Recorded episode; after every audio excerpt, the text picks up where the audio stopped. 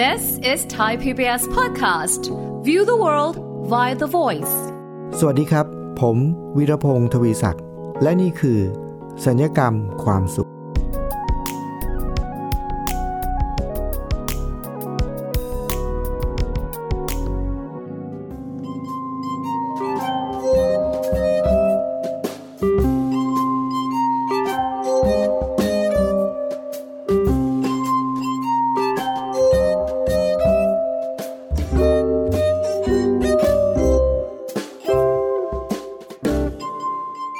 งครับเมื่อหลายปีก่อนเคยมีเพื่อนคนหนึ่งครับ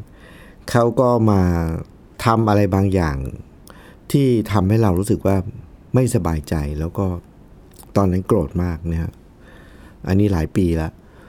แต่ว่าพอเรานึกขึ้นมาทีไรเนี่ยนะครับ มันทำให้เรามีความรู้สึกอะไรบางอย่าง เพราะฉะนั้นสัญญกรรมความสุขในตอนนี้ผมขอใช้ชื่อตอนว่า นึกขึ้นมาทีไรยังเจ็บใจไม่หาย คุณฟังเคยไหมครับที่มีใครบางคนทำอะไรบางอย่างกับเรา นึกขึ้นมาทีไรยังเจ็บใจไม่หาย ตอนนี้ผมจะให้เวลานึกครับ พอนึกออกไหมครับ แวบแรกที่มานี่คือสิ่งนั้นเลยครับ ลองนึกดูว่ามีใครสักคนหนึ่งทำอะไรบางอย่างกับเรา ผ่านมาหลายปีแล้ว เรายังนึกขึ้นมาทีไรยังเจ็บใจไม่หาย ถ้านึกออกนะครับ แล้วจำได้แล้วก็เจ็บใจนี่นะครับ คุณผู้ฟังรู้ไหมครับว่า เรื่องแบบนี้เนี่ยมันเป็นเรื่องแปลกมาก แล้วเป็นเรื่องที่น่าอัศจรรย์มาก ผมอยากจะเปรียบเทียบอย่างนี้ครับ ในสมัยตอนที่ผมเป็นเด็กๆวัยรุ่นเนี่ยนะครับ ยุคนั้นเนี่ยไม่รู้ว่าคุณผู้ฟังบางท่านจะเกิดทันหรือเปล่านะครับ ยุคที่เรายังมีสนามหลวงที่ขายของวันอาทิตย์อยู่นะฮะ ถ้าใครนึกไม่ออกเลยก็ไม่มีแล้วนะ เพราะว่ามันโหตอนนั้นผมก็เด็กมากนะครับ ประมาณปีสัก 2,516 17 แถวๆ นั้นนะฮะก็กี่ปีมาแล้วนะครับ 16 17 เนี่ย น่าจะ 40 40 กว่าปีนะครับ 45 ปีประมาณนั้น สมัยนั้นเนี่ยสนามหลวงก็ทุกวันเสาร์อาทิตย์เขาก็จะมีตลาดนัดที่สนามหลวง พ่อค้าแม่ค้าก็มาขายของเต็มไปหมดเลยนะครับ รอบสนามหลวงเลย คนเยอะมาก แล้วก็มีสารพัดนะครับ ในตรงรอบๆเนี่ยก็ขายของไอ้ตรงทุ่งข้างในเนี่ยเขาก็มีการแสดงสารพัดนะ จนตอนหลังเนี่ยเขาก็ย้ายการขายของเนี่ยมาที่สวนจตุจักรนะอันนี้ก็ของก็มาขายที่จตุจักรแทนสนามหลวงก็กลายเป็นสนามหลวงแบบ แบบปัจจุบันก็คือว่าเอาไว้ใช้งานพิธีเท่านั้น วันธรรมดาก็มีคนอาจจะไปเดินเล่นนิดหน่อยอะไรเงี้ยก็ก็ไม่เยอะมาก มีอยู่ครั้งหนึ่ง สิ่งหนึ่งที่ผมชอบไปก็คืออะไรครับ ตอนที่เราเริ่มหัดขับจักรยานใหม่ๆเนี่ยในสนามหลวงในในทุ่งข้างในเนี่ยนะพื้นที่กว้างเนี่ยเขาจะมีคนเนี่ยเอาจักรยานมาให้เช่าครับเขาก็ไปลงทุนซื้อจักรยานมาเป็นสิบสิบคันเลยนะมาเรียง เด็กๆวัยรุ่นก็ไปเช่าจักรยานเขาก็ให้เช่าชั่วโมงละประมาณสักผมก็จำไม่ได้แล้วแบบสิบบาท 20 บาทอะไรเงี้ยนะฮะก็เช่าจักรยานแล้วก็ขี่กันในสนามหลวงนั่นแหละนะก็ไม่ได้ไปไหนก็ขี่กันในนั้นแหละนะมีวันหนึ่งตอนที่เราขับเป็นใหม่ ๆ เนี่ยเราก็ขับแล้ว เราก็ขี่จักรยานไปเล่นๆแล้วแบบมีอยู่ช่วงหนึ่งเกิดคึกขนอง ขี่ด้วยความเร็วครับคุณผู้ฟัง เร็วมาก แล้วระหว่างที่กำลังขี่ด้วยความเร็วเนี่ย ก็มีเพื่อนอีกคนก็ขี่มาด้วยความเร็วเหมือนกันครับ แบบประมาณสวนกันอะ่ะ แล้วจักรยานเนี่ยชนเข้าอย่างจังเลยครับตุ้มเลย โอ้โหคือเจ็บกระเด็นตัวกระเด็นกันเป็นแผลที่แขนที่ขาเนี่ยนะครับจำได้ว่าเจ็บมากเลย ตอนนี้ผมจะพูดว่านึกขึ้นมาทีไรยังเจ็บใจไม่หายเนี่ย ผมอยากจะเปรียบเทียบเรื่องนี้กับเรื่องนึกขึ้นมาทีไรยังเจ็บใจไม่หาย เรื่องนี้มันเป็นเรื่องที่ไม่ใช่เจ็บใจครับ เจ็บตัว แล้วเมื่อกี้นี่คุณฟังสังเกตเห็นไหมครับว่าผมเล่าเนี่ยผมจำได้ทุกตอนนะครับ ว่าผมไปเช่าจักรยานขับแล้วก็ขับเร็วมาก แล้วก็ไปชนกับเพื่อนชนโครม กระเด็นไปคนละทิศคนละทางนะครับ แล้วเนื้อตัวก็เป็นแผล คือผมจำรายละเอียดได้หมดเลยครับ แต่ว่าพอผมเล่าให้ฟังเนี่ย ความรู้สึกเจ็บเจ็บตัว มันไม่มาด้วยครับ แบบที่ตอนนั้นน่ะมันไม่มา ตอนนั้นเราเจ็บขายังไง เราเจ็บแขนยังไง เจ็บแผลยังไง เราเจ็บมันมันความรู้สึกเจ็บมันไม่ได้มาด้วย มันน่าแปลกนะครับ เรานึกถึงเหตุการณ์จำได้ทุกอย่าง แต่พอผมเล่าให้ฟังอย่างละเอียด ไม่มีความรู้สึกเจ็บตามเนื้อตัวที่ตอนนั้นเกิดความเจ็บเลย ความเจ็บตัวไม่มาเลยครับ แต่คุณผู้ฟังครับ ถ้าผมจะนึกถึงเรื่องสักเรื่องหนึ่ง ผมกำลังนึกอยู่นะว่า เคยไหมมีใครทำอะไรบางอย่างให้เราแล้วเราแบบ เราไม่ได้เจ็บตัว เจ็บใจอะ่ะคือคือแค้นอะ่ะแล้วสมมุติว่า แต่ตอนนี้ผมยังนึกไม่ออกนะนึกไม่ออกเพราะช่วงหลังนี่น่าจะถูกคลายไปหมดแล้ว แต่คุณฟังลองนึกดูว่า ถ้าเกิดว่าเรานึกออกนะครับ ความน่าประหลาดของมันก็คืออะไรครับพอเรานึกออกเราจำได้ว่าเขาทำอะไรปุ๊บเนี่ย เนื่องจากว่าเขาทำให้เราเจ็บใจไม่ได้เจ็บตัวเนี่ย พอเรานึกออกเนี่ยคุณผู้ฟัง เรานึกเหตุการณ์ได้มันย้อนหลังมาย้อนกลับไปประมาณสักยี่สิบสามสิบปีก็ได้นะครับ นึกเสร็จแล้วเนี่ย มันเจ็บใจเนี่ย มันจะเจ็บเจ็บที่ใจจริงๆแล้วมันจะมันจะเจ็บตรงบริเวณหน้าอกจริง ๆ เลยนะ แล้วมันจะมีความรู้สึกเครียด มันจะมีอาการ คือมันนำมาสู่การ อาการของการเจ็บทางทางร่างกายจริง ๆ อีกครั้งหนึ่ง เพราะฉะนั้นถ้ามีเหตุการณ์ที่เราเจ็บใจ เราแค้นใจเนะครับ ทุกครั้งเวลาที่เรานึกถึงมันเนี่ยความเจ็บและความแค้นใจ ความเสียใจ ความโมโห ความโกรธที่มีตอนนั้นเนี่ย มันกลับมาได้หมดเลยนะครับ มันกลับมาได้แบบว่า เหมือนเดิมเหมือนกับโดนไม่เหมือนกับโดนใหม่อีกรอบหนึ่งเลย อันนี้คือความแตกต่างระหว่างความเจ็บตัวกับเจ็บใจ เจ็บตัวเนี่ยเราจำได้ เราจำได้ละเอียดได้หมด พอนึกได้ปุ๊บความเจ็บตัวไม่กลับมา เพราะว่ามันนานแล้วจำไม่ได้แล้วเจ็บตัวเนี่ยแต่ความเจ็บใจเนี่ยมันน่าอัศจรรย์กว่านั้นมาก ถ้าเรานึกได้ เราย้อนกลับมา เราจะเจ็บใจอีกครั้งหนึ่งเจ็บแบบ เหมือนกับโดนอีกครั้งหนึ่งเลย เพราะฉะนั้นคุณผู้ฟังครับ อันนี้คือเราไม่ผมไม่อยากเรียกว่าเป็นความอัศจรรย์นะเพราะว่ามันเป็นเป็นเชิงลบนะของการเจ็บใจ ผมก็มานั่งคิดดูว่า เอ๊ะมันเป็นเพราะอะไรอ๋อ มันน่าจะเป็นเพราะว่าเหตุการณ์ที่เกิดขึ้น สิ่งที่เกิดขึ้นที่คนคนนั้นทำกับเราเนี่ย มันมาแตะไม่ได้แตะตัวเรานะ แต่มันมาแตะอารมณ์แล้วก็ความรู้สึก พอมันแตะอารมณ์แล้วความรู้สึกปุ๊บเนี่ย เราดึงสิ่งนั้นกลับมาปุ๊บ มันก็กลับมาแตะอารมณ์และความรู้สึกอีก และพอมาแตะอารมณ์ความรู้สึกปุ๊บเนี่ย มันส่งผลต่อสภาวะของร่างกายยกตัวอย่างเช่น อันนี้ผมไม่ใช่เป็นหมอนะครับ แต่ว่าผมสังเกตเอานะ มันจะมาส่งผลต่อสภาวะร่างกายคือ อุณหภูมิร่างกายของตัวเราจะร้อนขึ้น หัวใจเราจะเต้นเร็วขึ้น เราจะเวลาที่เราโกรธเวลาที่เราเครียดเนี่ยมันจะเกิดการบีบรัดของกล้ามเนื้อหัวใจเต้นเร็วขึ้น เพราะฉะนั้นอาการทั้งหมดเนี่ยครับคุณผู้ฟัง มาจากอารมณ์และความรู้สึกเนี่ยอาการที่ตัวร้อนเผาอุณหภูมิสูง เลือดไหลเวียน เกิด อาการบีบรัด ทั้งหมดเนี่ยมันส่งผลต่อการเต้นของหัวใจครับแล้วมันจึงทำให้เราเจ็บใจคือเจ็บบริเวณตรงเนี้ยตรงหัวใจจริง ๆ เลย เพราะว่ามันเป็นเรื่องเกี่ยวกับความดันของเลือด อุณหภูมิของร่างกาย ความดันของเลือด อัตราการเต้นของหัวใจที่เต้นเร็วขึ้น การบีบรัดของกล้ามเนื้อ ทั้งหมดเนี่ยส่งผลทำให้เราเจ็บใจ เจ็บตรงเนี้ยเราก็เลยตรงเนี้ยบริเวณที่เป็นหัวใจเนี่ยเราก็เลยเรียกอันนี้ว่าเจ็บใจ แล้วมันเป็นอาการเจ็บทางร่างกายที่ที่เจ็บทางร่างกายจริง ๆ ไม่เหมือนกับการขี่จักรยานชนเมื่อ 40 ปีก่อน เจ็บกาย แต่จำเหตุการณ์ได้หมดเลย แต่พอเล่าเสร็จปุ๊บกายไม่เจ็บด้วยเลย เพราะว่าตอนนั้นเนี่ยมันเจ็บที่ร่างกายจริง ๆ ไม่ได้เกี่ยวกับจิตใจเลย แต่พอเรื่องราวที่มันสั่นสะเทือนอารมณ์ความรู้สึก ไม่ถูกใจ เกิดการคับข้องใจเนี่ย ถ้าเราเรื่องนั้นดึงกลับมาเมื่อไหร่ปุ๊บ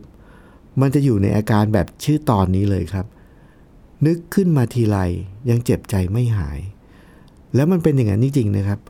นึกเมื่อไหร่ก็เมื่อนั้นน่ะเจ็บใจจริง ๆ เจ็บตรงนี้เลย เจ็บร่างกายเราตรงบริเวณหัวใจนี้จริง ๆ เลย มันจะบีบรัดมัน มันจะเครียดแล้วมันขึ้นไปถึงความคิดถึงสมอง ปวดหัว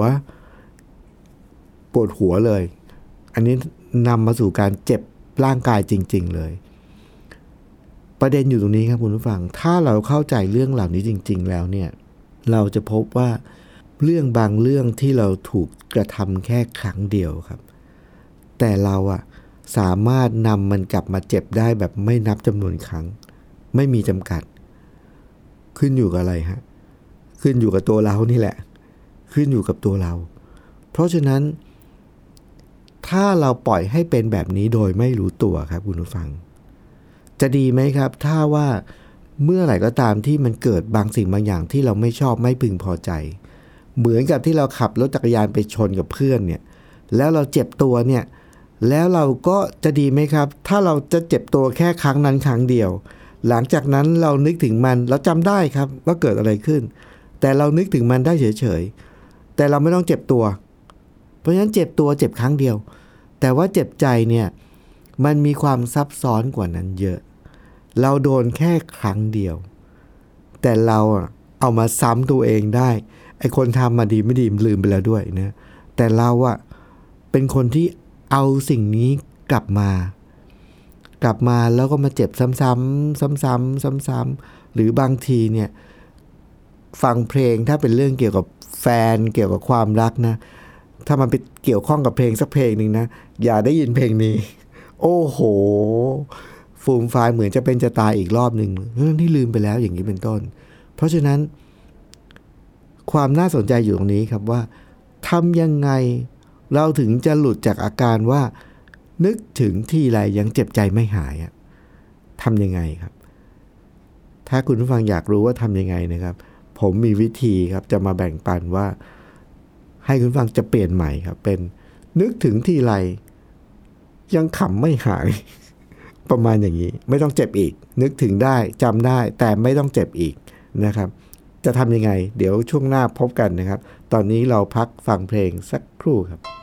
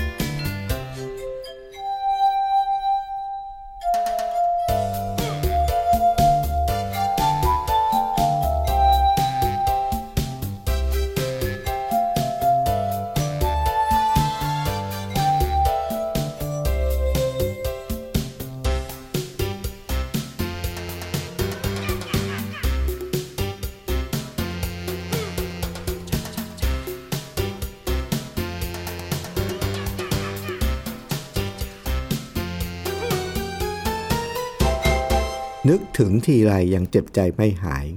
เมื่อสักครู่นี้ก็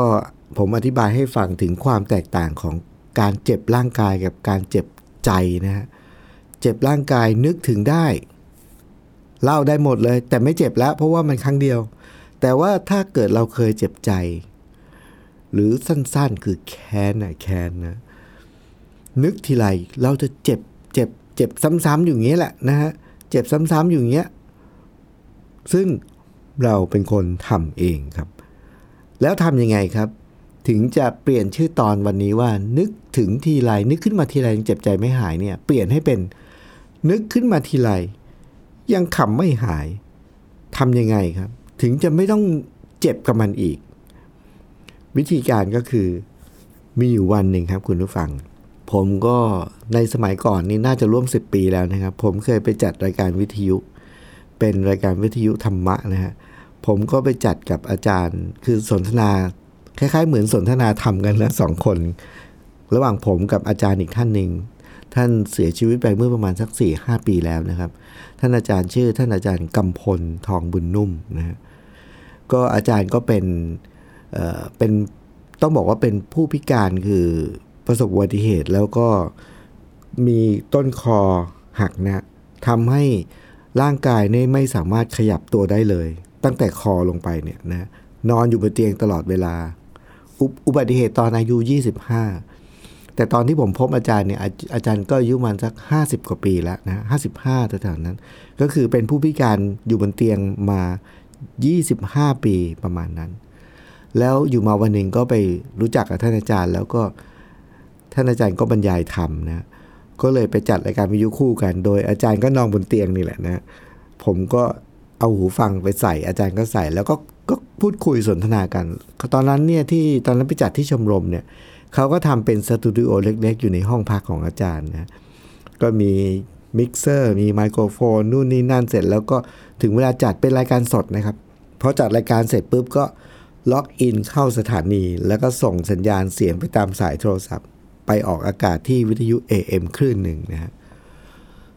ตอนนั้นก็จัดอยู่หลายปีนะมีอยู่วันหนึ่งคือตรงที่จัดสตูดิโอเล็ก ๆ นั่นของชมรมเนี่ยเขามีคนมาจัดรายการหลายคนเหมือนกัน แล้วแต่วันแล้วแต่เวลา ผมจะไปวันศุกร์ตอนเช้าตั้งแต่ตีห้าเลยนะฮะพอเริ่มจัดเนี่ย ผมก็จะเป็นคนที่เตรียมทุกอย่างครับ อุปกรณ์นู่นนี่นั่นนะ พร้อมเสร็จปุ๊บก็ได้เวลา เขาก็ยิงสปอตมาปุ๊บพอได้เวลาปุ๊บเราก็กดปุ่มปุ๊บเฟดเสียงขึ้นนะสวัสดีครับคุณผู้ฟังอย่างนี้เลยนะคราวนี้มีอยู่วันหนึ่งครับ พอเราไอ้ตรง control ของสตูดิโอเนี่ยครับคุณผู้ฟัง เราก็จะเห็นมันมีปุ่มเยอะแยะมากมายนะเราก็ธรรมดานะ เป็นเป็น user รู้บ้างไม่รู้บ้าง เขาก็บอกว่าตอนเริ่มก็กดปุ่มนี้นะ แล้วก็ถ้าเกิดเสียงก็ เราก็รู้แค่นั้นแหละครับ ทีนี้พอเรากดตามนั้นปุ๊บเนี่ยวันนั้นในไปจัดรายการเนี่ยผมก็เริ่มพูดแล้ว สวัสดีครับคุณผู้ฟัง แป๊บหนึ่งเราก็เงียบไป เพราะเราระหว่างที่เราจัดเนี่ย เรามอนิเตอร์เราเช็คทางหูฟังด้วยว่ามันไปออกที่วิทยุหรือเปล่า ปรากฏว่าเงียบไม่มีเสียงอะไรไปออกครับ เงียบปุ๊บ เอ้าทำไงดี เสียงไม่ออกนะ ตอนนั้นก็ อุ้ยเอาไงดีครับ ผมก็ ตอนนั้นก็อยู่ในอาการตกใจอาจารย์เสียงไม่ออกทำไงดีเนี่ยคุณฟังเชื่อไหมครับว่าท่านอาจารย์กำพลทองบุญนุ่มเนี่ยซึ่งผมนับถือเหมือนอาจารย์แล้วเหมือนพี่ชายผมเลยนะ ท่านเป็นคนพิการ นอนบนเตียง หูฟัง แต่ว่าท่านเป็นผู้ปฏิบัติธรรม ในเรื่องของการเจริญสติที่เยี่ยมยอดมาก ท่านก็นอนบนเตียง แล้วท่านก็บอกผมบอกว่า ในอาการสงบนิ่งบอก คุณวีรพงษ์ใจเย็นๆค่อยๆคคิด ไม่ต้องตกใจ ผมก็ไม่ต้องตกใจ แล้วไงดี เราก็ค่อยๆคคิด เขาบอกว่า ตอนนี้ถ้าเสียงมันยังไม่ออก มันก็ยังไม่ออก ค่อยๆดู เราก็ค่อยๆดูนะดูดูเสร็จปุ๊บอะรู้แล้วไปเจอว่าปุ่มหนึ่งอะ มันไม่มันไม่อยู่ในตำแหน่งของมัน ปุ่มเดียวเลยครับ ปุ่มเดียวเลยไม่อยู่ในตำแหน่งของมันอ๋อนี่ปุ่มนี้แทนที่มันจะออนมันดันออฟแล้วก็ ก็เลยคุยกันหลังไม่ยังไม่เข้ารายการกับอาจารย์ว่า โอ้โห ต้องมีคนวางยาเราแน่ๆนะประมาณว่าเขาแบบไม่ได้ไม่ไม่ได้แกล้งเราหรอกแต่เขาอาจจะลืมแล้วก็คุยเล่นๆว่า อาจารย์ครับ คนที่จัดรายการก่อนหน้าเราเนี่ย ต้องวางยาเราแน่ๆแล้วผมก็พูดแบบพูดเล่นๆนะว่า อาจารย์ครับ แค้นนี้ต้องชำระ หลังจากนั้นพอเราพูดเล่นกันเสร็จปุ๊บเราก็เข้าสู่รายการรอบที่สองสวัสดีครับคุณผู้ฟังเมื่อสักครู่นี้อย่างนี้ก็เล่าเลยเนี่ยแล้วเวลาที่ไปจัดรายการสดเนี่ยครับ เราจะเตรียมเนื้อหาเรื่องราวที่จะพูดคุยกันไปเรียบร้อยแล้ว แต่วันนั้นเนี่ยพอเกิดอย่างนี้ปุ๊บเนี่ยคำพูดคำพูดหนึ่งของผมเนี่ยครับทำให้อาจารย์กำพลเนี่ยเป็นคนเปิดประเด็น แล้วก็เปลี่ยนเนื้อหารายการวันนั้นไปเลยนะครับ คือรายการเราที่เราจัดสดนี่คือสดจริง ๆ เปลี่ยนเนื้อหาก็ว่ากันต้นสดไปเลยเนี่ยอาจารย์เขาก็บอกว่า ต้องขอขอโทษคุณผู้ฟังด้วยนะครับ เมื่อสักครู่นี้มันอย่างงู้นอย่างนี้เนี่ยแล้วก็ผมก็เลยพูดผมบอกว่าใช่ครับเนี่ยเราน่าจะถูกวางยานะเนี่ยอะไรเงี้ยแล้วเดี๋ยวเดี๋ยวต้องชำระแค้นกันหน่อยอะไรเงี้ย อาจารย์กำพงก็บอกว่าถูกต้องครับคุณวีรพงศ์แค้นเนี่ยต้องชำระ เราก็นึกใจโหอาจารย์มาสายปฏิบัติธรรมนะเออแล้วทำไมถึง ถึงแบบว่ามาเสริมเราบอกว่าแค้นต้องชำระนะเออ เราต้องแก้แค้นอาจารย์ยังย้ำอีกนะ ใช่ครับคุณพงศ์แค้นต้องชำระ เพราะฉะนั้นเราต้องแก้แค้น ผมบอกทำไมอาจารย์ถึงบอกว่าเราต้องแก้แค้นล่ะครับ เขาบอกว่าอาจารย์ก็บอกว่า เวลาที่เรามีแค้นเนี่ย เราต้องแก้มันออก เราอย่าไปผูกมัน เหมือนเงื่อน เงื่อนที่เป็นเชือกเนี่ย เราต้องคลายมันออก เราอย่าไปผูก อย่าไปย้ำ อย่าไปให้มันผูกเงื่อนเพิ่ม เพราะฉะนั้นเวลาที่ใครมีแค้นเนี่ยการแก้แค้นเนี่ยเป็นเรื่องดี อาจารย์เขาบอกว่าการแก้เนี่ยคือการคลายมันออก ถ้าเชือกผูกกันอยู่ใช่ไหมครับคุณผู้ฟังแล้วก็แก้มันออกคลายมันออก มันจะได้ไม่ล็อก มันจะได้ไม่ติด แล้วมันจะได้อยู่ในสภาวะปกติ การแก้แค้นของอาจารย์เนี่ยคือการคลายออก อย่าไปยึด อย่าไปติด อย่าไปผูกกับมัน แล้วจริงๆ แล้วชื่อตอนนี้ครับคุณผู้ฟัง นึกขึ้นมาทีไรยังเจ็บใจไม่หายเนี่ยคำย่อๆคำเดียวสำหรับอาการนั้นก็คือคำว่าแค้นนั่นแหละ เวลาที่เราโดนอะไรบางอย่างแล้วเราแค้นแค้นไม่หาย นึกทีไรมันก็แค้นความแค้นก็กลับมา แล้วมันก็เจ็บใจเจ็บที่หัวใจจริง ๆ เพราะฉะนั้นถ้าเราจะเปลี่ยนตัวเองจากอาการนี้ครับ เป็นนึก ขึ้นมาทีไรเนี่ย เราไม่เจ็บใจอีกแล้วครับ แต่จะขำหรือไม่ก็ไม่เป็นไร แต่เราจะเฉยๆกับมันเนี่ย หมายความว่าอะไรครับ หมายความว่าถ้าเรามีแค้นเนี่ย เราต้องแก้มันออก เราต้องคลายมันออก แล้ววิธีในการคลายหรือการแก้แค้นที่มีเนี่ยคุณผู้ฟัง ที่จริงมันมีหลายวิธีนะ วิธีหนึ่งที่อาจารย์กำพลเขานำเสนอก็คือ ให้เรามีสติ คือถ้าเรามีสติ เราใช้สติคิดเนี่ยเราจะเข้าใจทันทีอย่างกรณีวันนั้นก็คือว่า เราก็เข้าใจทันทีว่า ไม่มีใครหรอกที่เขาจะไปเปลี่ยนปุ่มหนึ่งเพื่อให้เราออกอากาศแล้วเสียงไม่ออก ไม่มีใครทำแต่ว่ามันอาจจะเกิดขึ้นได้โดยที่ไม่รู้ตัวบังเอิญหรือหรือหรือ แต่แน่นอนเกิดได้ไงไม่รู้แต่แน่นอนไม่มีใครจงใจ เพราะฉะนั้นมาเออ ใช่ ไม่งั้นเราไม่ต้องแค้นเราไม่ต้องแก้แค้นเพราะว่ามมันเกิดขึ้นโดยอะไรก็ไม่รู้ ไม่มีใครปรารถนาไม่ดีกับเรา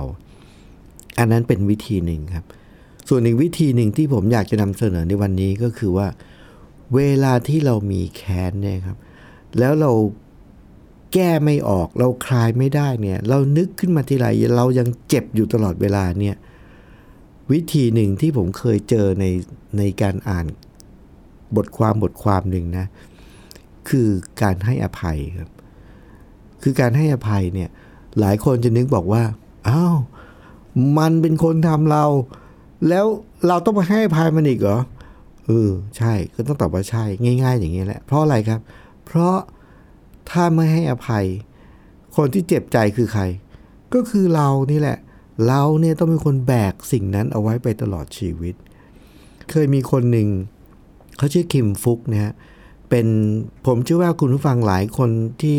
อาจจะเจอข่าวเนี่ยก็จะจำได้ว่าเป็นเด็กหญิงชาวเวียดนามที่ถูกทหารอเมริกันเอาระเบิดไปทิ้ง ที่หมู่บ้านแล้วเขาโดนไฟคลอกทั้งตัวทำให้เขาเป็นแผลเป็นทั้งตัว แล้วเกือบเอาชีวิตไม่รอดนะครับ แล้วญาติพี่น้องตายหมด โอ้โห อันนี้ต้องถือว่า